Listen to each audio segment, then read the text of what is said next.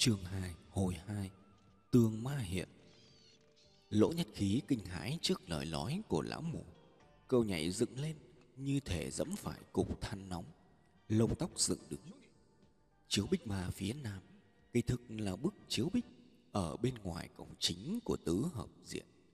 Đối diện với cổng chính, Do nhà ở thông thường đều thiết kế quay mặt về phía nam, Nên được gọi là chiếu bích nam. Thông thường nó được xây cách phía trước tòa nhà đối diện một quán Xong đôi khi cũng được xây sát vào tường của khu nhà đối diện. Chủ yếu là nhằm che chắn bố cục rối loạn của khu nhà phía trước Đảm bảo vẻ ngay ngắn và mỹ quan cho khu vực ở trước nhà mình. Trong phong thủy học, người ta cho rằng lõ có tác dụng tàng phong tụ khí đề phòng tán khí thất vận. Tuy nhiên ở phía đối diện với trạch viện này lại không hề có căn nhà nào, chỉ có một con đường lát đá. Vài đám đồng hoa nên không cần thiết phải xây chiếu bích. Hơn thế nữa, tại vị trí não mù vừa chỉ lại không hề có lấy một viên gạch. Nhưng lỗ thịnh hiếu lại không hề tỏ chút nghi ngờ. Ông nói với quỷ nhãn tam nghe tam, cậu qua đó xem sao lúc này lỗ nhất khí mới biết quỷ nhãn tam họ nghe. Và cũng cho tới lúc này, cậu mới nhìn thấy khuôn mặt của quỷ nhãn tam. Vì khi bác cậu còn chưa nói dứt nở quỷ nhãn tam đã nhanh chóng giật bỏ tấm vải choàng màu đen, để lộ ra khuôn mặt xương sầu trắng bệnh xong còn khá trẻ. Cùng một bộ trang phục gọn gàng với chiếc áo chén và vòng cổ tay cũng bằng da bò. Duy có con mắt bên trái vẫn ẩn sau miếng da hình bầu dục. Hai đầu của miếng da được buộc lại bằng một sợi gân bò thít chặt trên đầu. Quỷ nhãn tam không nói không rằng. Dắt tấm vải choàng vào chiếc thắt lưng da bò quặt tay sau và rút từ trong chiếc túi da đeo trên lưng một chiếc cuốc mỏ bạc bằng thép ròng động tác nhanh như làm phép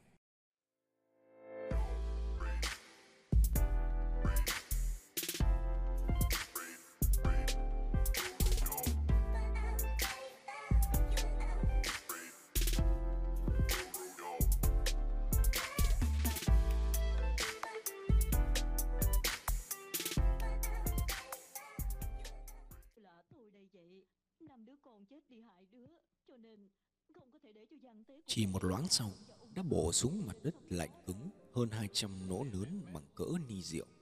Sau đó hắn cất cuốc vào trong túi ra. Khi rút tay ra trở lại, đã thấy cầm theo một chiếc xẻng lưỡi cày. Cua khoắng vùn vụt, lại một chốc nữa, trên mặt đất đã xuất hiện một đường rãnh rộng ba thước, sâu hai thước rưỡi. Lỗ Tình Hiếu không kìm được thán phục thốt lên. Công phu rời non phá núi của họ nghe, quả thực phi phàm. Họ nghe với rời non phá núi gì kia? Lỗ nhất khí ngơ ngác không hiểu, bèn hỏi lại. Lá mù thấy cậu băn khoăn, bèn giải thích. Họ nghe tại Giang Tây là gia tộc dẫn đầu của phái rời mộ trong tộc trộm mộ. Người trong gia tộc này, đặc biệt sở trường về rời mộ phá mộ với bảy tuyệt kỹ, đào quét bới đục gõ trượt phá. Và bốn thuật là định, thi biến, phá tà chú, độc âm văn, đoạn quỷ triển. Bất kể là mộ của đế vương hay quan lại, chỉ cần họ tìm thấy huyệt, mọi thứ quý giá trong hầm mộ đều bị cuỗm sạch trơn.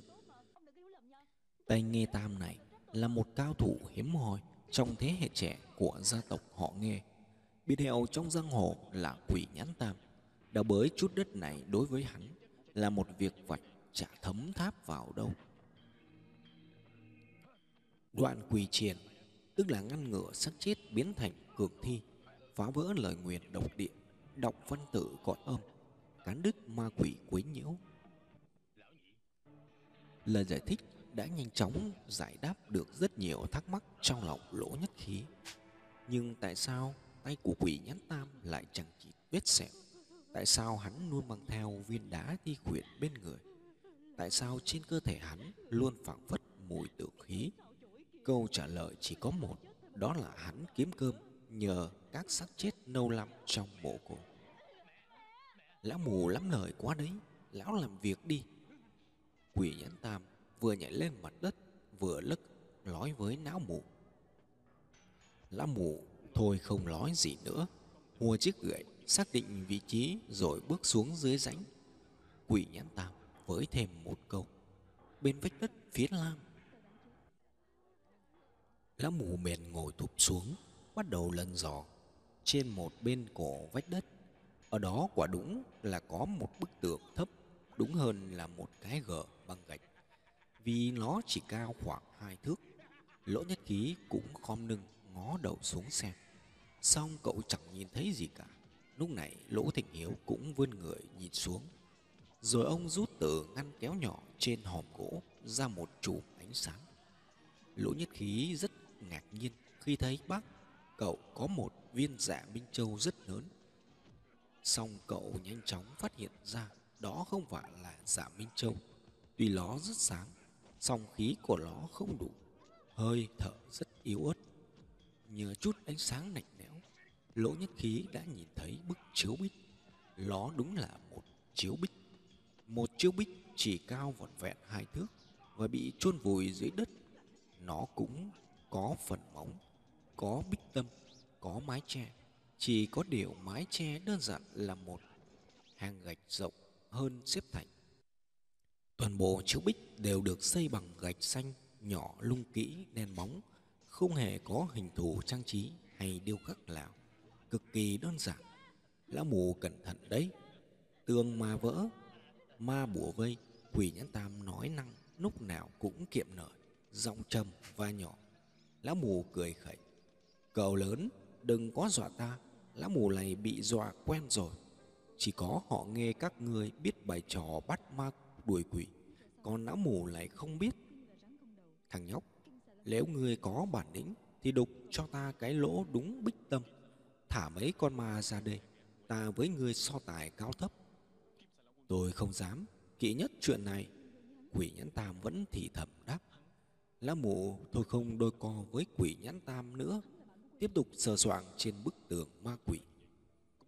Lẽ nào đây quả thực là bức tường của địa phủ ngăn cách giữa nhân gian và cõi âm tà. Nghe đoạn đối đáp giữa hai người họ, lỗ nhất khí không hề cảm thấy sợ hãi.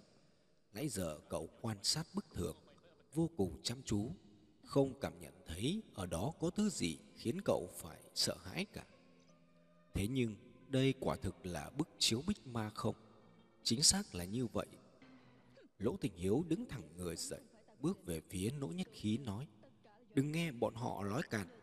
Chiếu bích ma chỉ là một thủ pháp để định phong thủy, nhằm ngăn chặn không để cho âm khí của địa phủ với cát khí tại cổng cửa.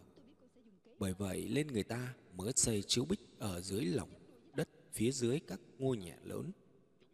Hóa ra chỉ đơn giản là vậy. Lỗ nhất khí lại ngồi tụt xuống, nhìn lá mù vẫn đang mò mẫm dưới rãnh.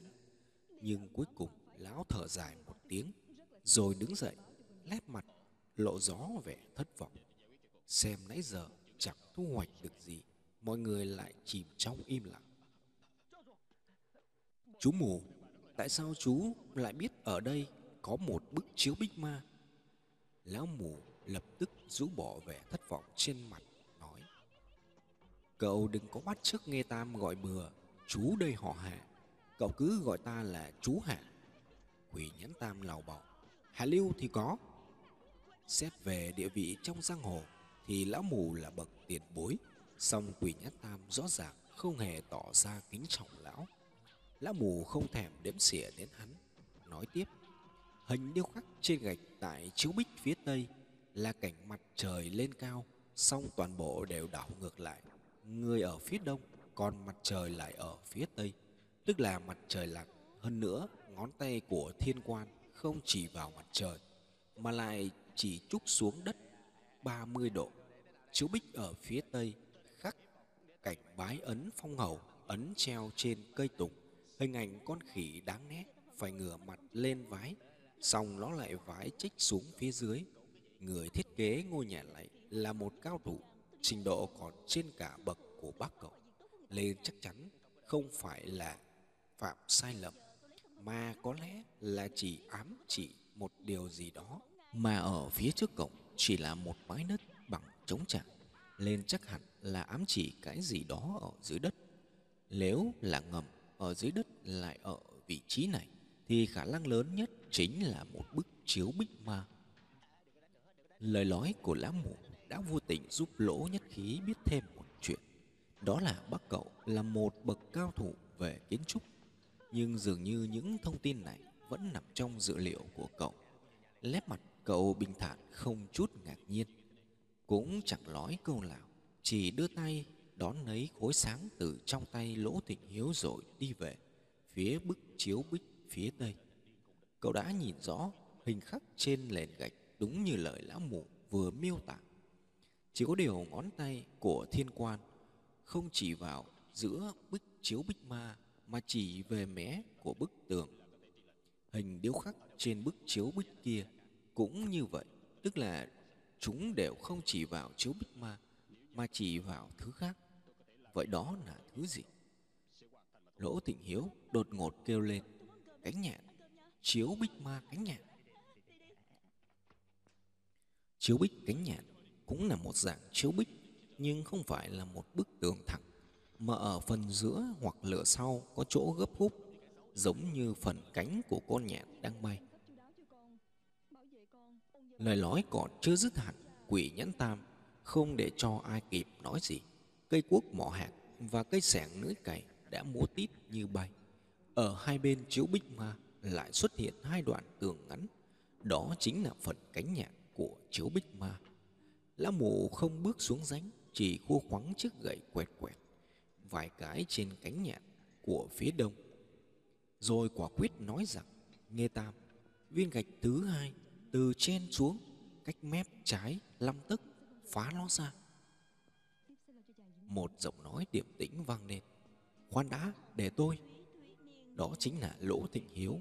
Ông rút từ trong hòm gỗ ra một cây đủ sắt dài và mạnh, sau đó vừa đi về phía cánh nhạn vừa bảo lỗ nhất khí dẫn chú hạ sang phía tây, ngoài 10 bước. Rồi ngoảnh sang phía quỷ nhãn tam nói, cậu tam, kiếm thứ đồ nghề gì che chắn cho ta?